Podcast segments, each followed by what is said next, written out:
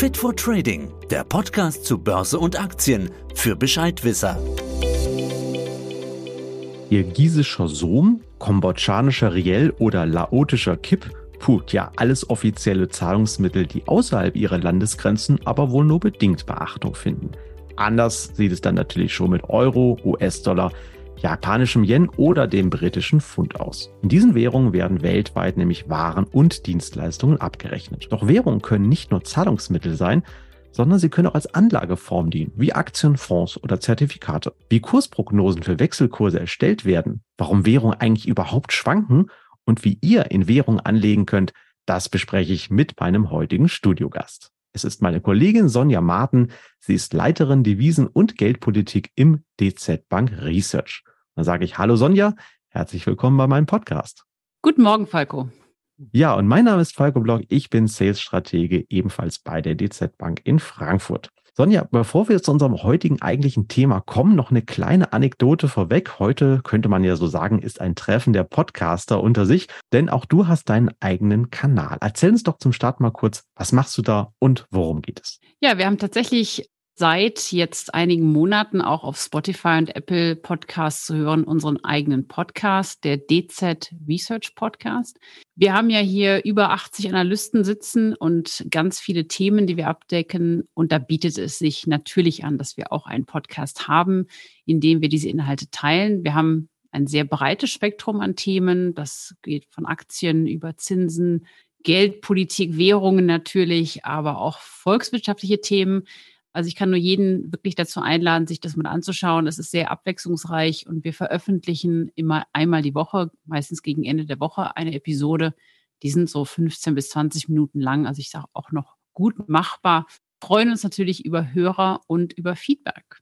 Das klingt auf jeden Fall spannend und wie du doch schon sagtest, abwechslungsreich. Auch ich höre euch regelmäßig ist nämlich immer schön, dann hat mir nicht nur die Studien immer zum Lesen, sondern kriegt sie auch nochmal kurz und kompakt, könnte man sagen, so auf der Audiospur. Also wenn ihr, liebe Zuhörerinnen und Zuhörer, also wissen wollt, was die Konjunktur derzeit macht, welche Entwicklungen es aktuell an den Kapitalmärkten gibt und euch grundsätzlich mal über Wirtschaft informieren wollt, dann hört doch mal rein in den DZ Research Podcast. Den Spotify-Link dazu habe ich euch in die Shownotes gepackt. So, dann lass uns jetzt aber in so heutiges Thema starten. Anlegen in Währungen ist ja nicht ganz so einfach und trivial. Meistens kommt man erst ja ganz zum Schluss als Anleger dazu, wenn man alles andere in Anführungsstrichen schon hat. Seit der Einführung des Euros hat sich dieser ja zu einer der wichtigsten Weltwährungen entwickelt. Es gibt aber noch eine ganze andere Reihe von Währungen für den weltweiten Handel, die hier wichtig sind und die ihr beobachtet. Welche sind denn das? Was schaut ihr euch da an? Also grundsätzlich ist es natürlich so, dass im Währungsuniversum der US-Dollar die wichtigste Währung überhaupt ist. Es gibt eine Statistik, die belegt, dass 88 Prozent aller Devisentransaktionen auf der einen oder anderen Seite den Dollar haben. Wem diese Zahl jetzt sehr hoch vorkommt, ich muss dazu sagen, weil Devisentransaktionen ja immer zwei Seiten haben, summiert sich das Ganze auf 200 Prozent. Aber daran hält der Dollar eben 88 Prozent, also wirklich wie bei weitem größte Währung. Der Euro der natürlich, wie du gerade sagtest, seit seiner Einführung durchaus eine, eine, Erfolgsgeschichte geworden ist, der hält zum Beispiel einen Anteil von 31 Prozent. Also da sieht man schon selbst da die große, große Differenz. Insgesamt ist der Fokus natürlich auf den G10-Währungen, das heißt Dollar, Euro, Yen, das britische Pfund und so weiter, bis hin dann eben zu Australien, Neuseeland etc. Aber natürlich sind auch einige der Schwellenländerwährungen wichtig. Gerade in Asien der Hongkong-Dollar, Singapur-Dollar, der koreanische Won ist auch ein, wirklich eine relativ wichtige Währung, Mexiko etc. Also es gibt wahnsinnig viele Währungen, aber ich sage mal, wir fokussieren uns hauptsächlich hier auf die G10 und dann eine gute Handvoll von Schwellenländerwährungen, die im internationalen Handel eben auch eine hohe Relevanz haben. Das Besondere an Währung ist ja, ich kann sie ja nie einzeln betrachten. Ne? Ich kann ja nicht mhm. sagen, der US-Dollar ist irgendwas wert, sondern ich muss ihn ja immer vergleichen. Und dann sagt dann immer, ich muss ihn zu einer Relation zu einer anderen Währung sehen, also sogenannte Währungspaare. Welches sind denn diese wichtigsten Währungspärchen? Also Euro, US-Dollar wahrscheinlich, aber was sind denn noch solche, wo ihr sagt, das ist wichtig, da achten vielleicht auch die Börsen besonders drauf? Ja, also wie du sagst, es sind immer Paare. Ich glaube, dass für viele Leute, die sich noch nie mit Währungen beschäftigt haben, das auch erstmal ganz komisch ist man kennt das ja so ganz einfach aus dem Aktienbereich. Ich kaufe eine Aktie. Das geht eben bei den Währungen nicht. Man kauft und verkauft immer parallel. Euro-Dollar ist natürlich das wichtigste Währungspaar. Der Fokus des Marktes ist natürlich aber auch sehr stark auf dem britischen Pfund, also das Währungspaar Pfund US-Dollar, was ja den Spitznamen Cable, also Kabel hat. Dann natürlich Dollar-Yen, auch da wichtiges Währungspaar. Ich würde sagen, dann ist natürlich auch China wichtig, also US-Dollar CNY ist hier auch im Fokus und natürlich Dollar Schweizer Franken. Auch das ist, würde ich sagen, ein sehr relevantes Währungspaar. Das sind so die großen, gibt natürlich dann, die Liste geht theoretisch ewig weiter, aber das sind, glaube ich, die Währungspaare, auf die der Markt insgesamt wahrscheinlich am meisten schaut. Die Dollar Schweizer Franken hätte ich ehrlich gesagt nicht so auf der Agenda, muss ich sagen. Sehr interessant. Weil eigentlich ist die Schweiz auch relativ klein. Was ist denn da der Hintergrund, wenn ich kurz mal da einhaken darf? Ja, das liegt so ein bisschen daran, dass der Schweizer Franken ja auch diese Rolle als sicherer Hafen innehat. Ja. Und deswegen ist der Schweizer Franken auch immer so ein Messgrad der allgemeinen Marktstimmung. Und deswegen ist der Schweizer Franken da auch immer stark im Fokus. Okay, also Währungen schwanken ja gegeneinander. Ne, du hast schon gesagt, Euro, US-Dollar zum Beispiel, also als, als eine der sicher bekanntesten Sachen. Das ist ja die Frage, ne? wertet der eine auf, wertet der andere ab? Das ist ja auch immer dann die Frage. Warum passiert das eigentlich? Welche Einflussfaktoren haben denn hier Bewegungen zur Folge? Das heißt also, was lässt eine Währung im Endeffekt dann auf oder abwerten gegenüber einer anderen? Da könnte ich jetzt ein Buch drüber schreiben. Bitte kurz. ja, ich weiß, ich halte mich kurz. Also es ist tatsächlich so, dass Währungen von extrem vielen Faktoren beeinflusst werden. Und das macht es auch so schwierig, die Entwicklung einer Währung zu prognostizieren, ist vielleicht auch der Grund, warum für viele Privatanleger Währungen, ja, ich sag mal, fast ein Nischenprodukt sind. Also angefangen sicherlich mit der volkswirtschaftlichen Entwicklung. Ja, wie, wie verhält sich eine Volkswirtschaft? Wie stark wächst sie im Vergleich dann immer natürlich zu der anderen Volkswirtschaft? Wie gesagt, es sind immer relative Beziehungen. Geldpolitische Entwicklung, Zinsentwicklung spielen eine wichtige Rolle, Rohstoffpreise ja, je nach Währung. Es gibt ja Rohstoffwährungen, Commodity Currencies, die eben natürlich dann stärker auch also sich auf Rohstoffpreise fokussieren. Australien, Neuseeland, Kanada zum Beispiel, Südafrika. Dann gibt es Währungen wie den Schweizer Franken, aber auch den US-Dollar, die sich zum Beispiel auch sehr stark nach dem Marktsentiment orientieren, die also als sichere Häfen gelten. Und dann im Umkehrschluss aber auch Währungen, sogenannte High-Beta-Währungen, die sehr sensibel negativ auf schlechte Stimmung im Markt reagieren. Da gehören natürlich auch häufig Schwellenländer dazu. Dann sind politische Faktoren relevant, geopolitische Ereignisse. Also man muss wirklich sagen, der Währungsmarkt wird von extrem vielen Faktoren gleichzeitig beeinflusst. Und das ist dann immer eine Abwägung, welche Faktoren aktuell die wichtigere Rolle spielen. Nehmen wir mal das britische Pfund und den Brexit, das ist ein schönes Beispiel. Jahrelang haben wir uns sehr intensiv mit diesem Thema Brexit beschäftigt. Und für das Pfund war das auch phasenweise natürlich extrem wichtig. Dann gab es aber auch Phasen, in denen der Markt quasi kollektiv entschieden hat, Brexit spielt gerade keine Rolle. Und dann wundert man sich die ganze Zeit, warum das Pfund vielleicht relativ stark ist, obwohl es beim Brexit gerade schlecht läuft mit den Verhandlungen. Und dann, wirklich gefühlt von heute auf morgen, wacht der Markt auf und sagt, oh, Brexit, da war doch was. Diese Sentiment-Geschichte ist bei Währungen ganz, ganz wichtig, kann also den Wechselkurs sehr stark und auch sehr plötzlich beeinflussen und für große Dynamik und Volatilität in diesem Markt sorgen. Also es gibt eigentlich fast nichts, was den Währungsmarkt nicht tangiert in irgendeiner Form.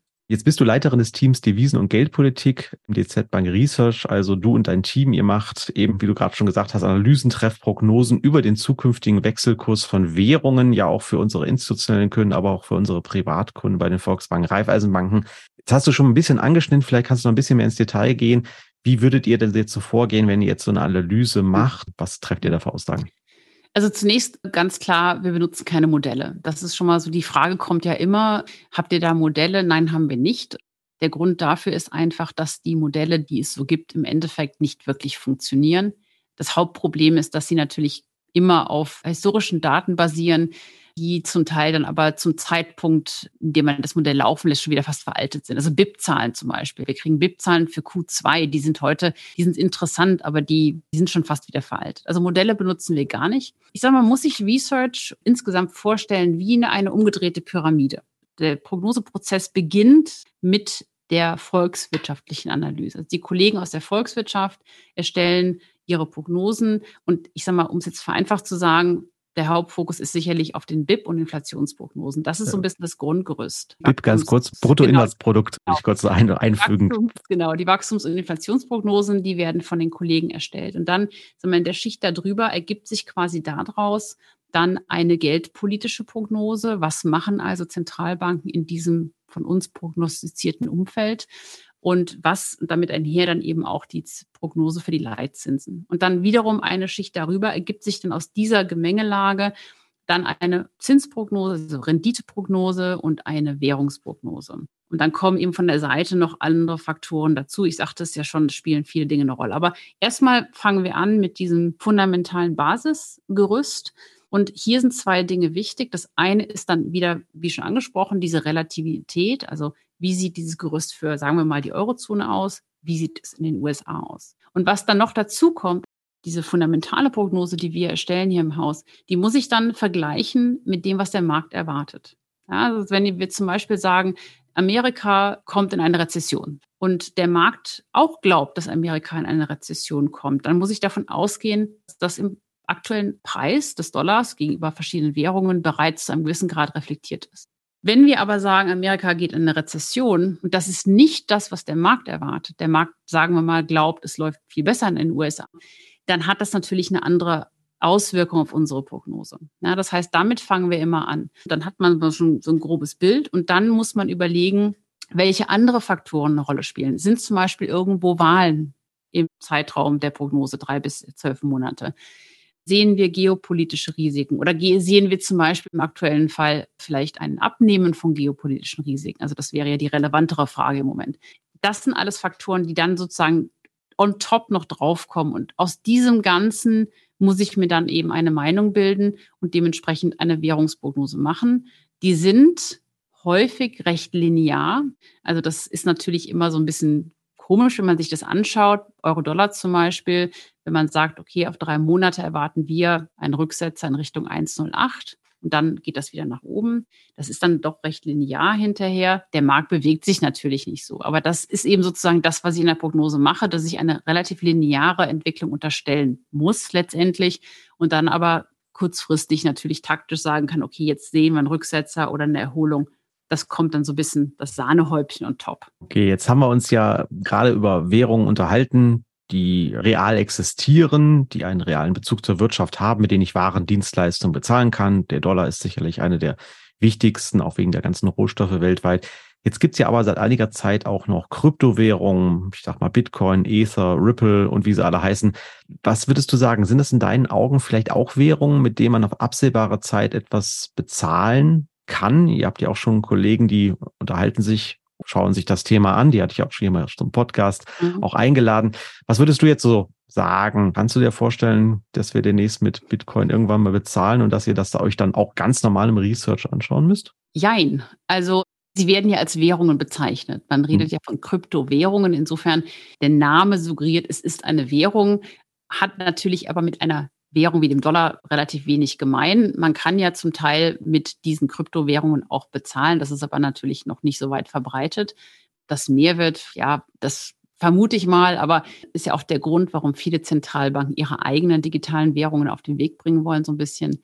Aber die Frage ist interessant, ist es eine Währung oder nicht? Weil es ist natürlich der Bitcoin. Bleiben wir mal bei Bitcoin, weil das, glaube ich, die bekannteste Kryptowährung ist.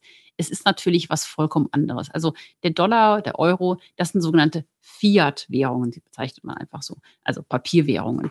Und der Bitcoin ist ja eine, wenn ich es jetzt mal Währung nennen möchte, eine Währung, die vollkommen anders aufgesetzt ist. Es gibt hier keine Zentralbank, es gibt keinen sogenannten Lender of Last Resort. Also wenn da irgendwas schief geht, dann gibt es da ja keine Instanz, die mich irgendwie retten kann. Insofern ist die Diskussion schon berechtigt, ist es überhaupt eine Währung? Manche Leute sagen, es ist eher wie ein Rohstoff, weil es ja auch ein Mining gibt, gerade bei Bitcoin, also die Art und Weise, wie diese Währung geschürft werden. Ich glaube, so echte Konkurrenz, also dass man jetzt wirklich die Befürchtung haben müsste, dass diese Währungen traditionelle Währungen verdrängen, ich glaube, das ist nicht realistisch. Sie sind auch aus meiner Sicht sicherlich kein sicherer Hafen wird ja manchmal wirklich darüber diskutiert, ob der Bitcoin nicht ein sicherer Hafen sei. Das liegt daran, dass ein Bitcoin keine Inflation haben kann im Endeffekt. Aber das halte ich doch für sehr weit hergeholt. Also sicherer Hafen in einer Währung mit einer so dermaßen hohen Volatilität, das erscheint mir wenig sinnvoll. Ja, wir haben es ja gesehen, es, genau, es hieß ja digitales Gold, aber im Endeffekt haben wir gesehen, die ganzen Risiko- oder Asset Manager haben ihre Risikobudgets aus dem Markt gezogen, als es dann bergab ging und dann hat der Bitcoin natürlich mhm. auch ordentlich Federn gelassen. Also digitales Gold ist da sicherlich was anderes. Wenn ich jetzt den Entschluss gefasst habe, dass ich neben Aktienfonds, Zinspapieren auch in Währungen mal investieren möchte, welche Möglichkeiten habe ich da? Wie kann ich da praktisch vorgehen? Also der gängigste Weg für viele Investoren in dem Fall ist tatsächlich die Fremdwährungsanleihe. Das heißt, als eurobasierter Investor gehe ich also hin und kaufe mir jetzt eine Staatsanleihe in Australien, Norwegen etc. Und wenn ich das mache, dann habe ich grob zwei Möglichkeiten davon zu profitieren. Zum einen bekomme ich natürlich den Coupon und wir sind ja jetzt auch nicht mehr im Niedrigzinsumfeld. Das heißt, der ist zum Teil dann ja auch mittlerweile wieder ordentlich. Und zusätzlich dazu habe ich eben dann noch die Währungsbewegung, von der ich profitieren kann. Also insofern habe ich hier diverse Möglichkeiten, Gewinne zu erlangen. Man muss halt ein bisschen aufpassen. Währungen sind potenziell sehr volatil. Das heißt, ich kann nicht nur auf diesen erwarteten Ertrag gucken, der da vielleicht lockt.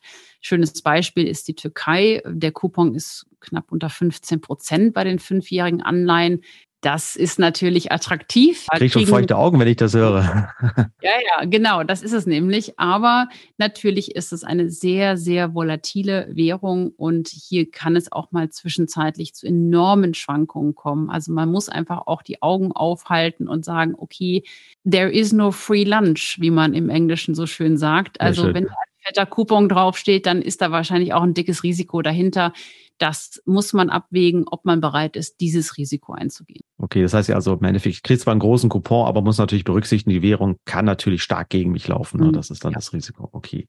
Was ich vielleicht noch ergänzen kann, auf unserer Seite dzbank-derivate.de, wir sind ja auch ein großer Emittent von Zertifikaten und strukturierten Produkten haben wir natürlich auch Währungspärchen. Da gehen wir aber teilweise eher in den Hebelbereich. Das ist dann natürlich sehr spekulativ.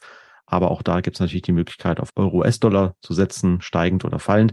Aber das ist dann sicherlich für diejenigen von euch, die sich dann wirklich sehr intensiv mit der Materie auseinandersetzen und auch das Risiko eingehen können. Sonja, Abschlussfrage. China möchte spätestens 2049, dann wird die Volksrepublik nämlich 100 Jahre alt, die führende Wirtschaftsnation der Welt sein. Das wurde zuletzt auch nochmal ausgerufen und deutlich bestätigt. Die Währung Renminbi Yuan findet derzeit auf dem internationalen Devisenmärkten aber also nach meiner Einschätzung nur begrenzt Beachtung. Was denkst du denn, wird sich das in den kommenden Jahren drastisch verändern entweder oder kann man auch Wirtschaftssupermacht sein, ohne dass man eine Weltleitwährung hat? Die Chinesen haben in den letzten Jahren, im letzten Jahrzehnt große Anstrengungen unternommen und ihre Währung sagen wir, international salonfähig zu machen. Der Anteil von CNY im Devisenhandel, die Statistik hatte ich vorhin ja schon mal angesprochen, ist aber immer noch sehr niedrig, sieben Prozent. Hm. Äh, das Problem ist einfach die mangelnde Investierbarkeit, die immer noch ein Problem ist. Was mache ich denn mit diesem Geld in China? Staatsanleihemarkt ist ja jetzt auch nicht so ausgeprägt. Und natürlich gibt es immer noch das Problem der letztendlich mangelnden Transparenz ist sich ja immer nicht so ganz sicher, welchen Zahlen man jetzt trauen kann und welche Zahlen von der Regierung vorgeschrieben wurden. Und das macht es schwieriger. Wollen die Chinesen ihre Währung pushen? Da haben sie noch viele Hausaufgaben vor sich. Insofern, ich bin mir nicht sicher, ob das jetzt wirklich so gelingen kann. Zumal ich werde immer gefragt, wird der Renminbi mal eine Leitwährung, also da reden wir eigentlich von Reservewährung, also die Währung, die Zentralbanken in ihren Reserven halten. Die Nummer eins ist ganz klar der Dollar aktuell. Die Chinesen selber halten aber die größten Devisenreserven der Welt. Von insofern, die können ja nicht ihre eigene Währung halten. Das begrenzt die Möglichkeiten schon irgendwie. Aber wie gesagt, da ist noch viel Arbeit. Da muss noch viel gemacht werden. Und die Investierbarkeit vor allen Dingen, Transparenz, die müssen verbessert werden. Ja, und es gibt ja auch die Wiesenbegrenzung oder Restriktionen und dergleichen mehr. Also ich glaube, da sind sie sich noch nicht ganz sicher, in welche Richtung sie denn da wirklich gehen wollen. Ja, vor allen Dingen, sie müssen sich dann ja den Marktkräften aussetzen. Ja, wasch mir mit den Pelz ab, mach mich nicht nass, ne? Genau. Mhm, Alle genau. auf der einen Seite einen Daumen drauf haben, auf der anderen Seite aber mitspielen wollen. Das geht natürlich dann nicht so ganz. Das stimmt. Ja, Sonja, danke für den interessanten Austausch und die vielen tollen Informationen zum Thema Währung. Ja, sehr gerne. Ja, damit sind wir am Ende unseres Podcasts angelangt. Ich hoffe, es hat euch gefallen und wir konnten euch eine weitere Möglichkeit aufzeigen, mit welchen Anlageklassen ihr euer Portfolio aufbauen könnt. Bleibt dabei, denn auch in den nächsten Podcast-Folgen werden wir uns mit weiteren spannenden Themen zur Geldanlage beschäftigen. Wenn ihr also keine unserer kommenden Folgen verpassen wollt, dann abonniert doch gleich unseren Kanal und wenn ihr wieder Fragen, Kritik, Lob oder Anregungen auch für zukünftige Themen habt, schreibt uns gerne an wertpapiere.dzbank.de und beachtet an dieser Stelle bitte auch unsere rechtlichen Hinweise, die habe ich euch wieder in die Shownotes gepackt. Und dann wünsche ich euch jetzt weiterhin viel Erfolg bei euren Schritten an den Kapitalmärkten und freue mich auf das nächste Mal. Tschüss. Das war Fit for Trading, der Podcast für deine Investments. Fit for Trading, der Podcast zu Börse und Aktien für Bescheidwisser.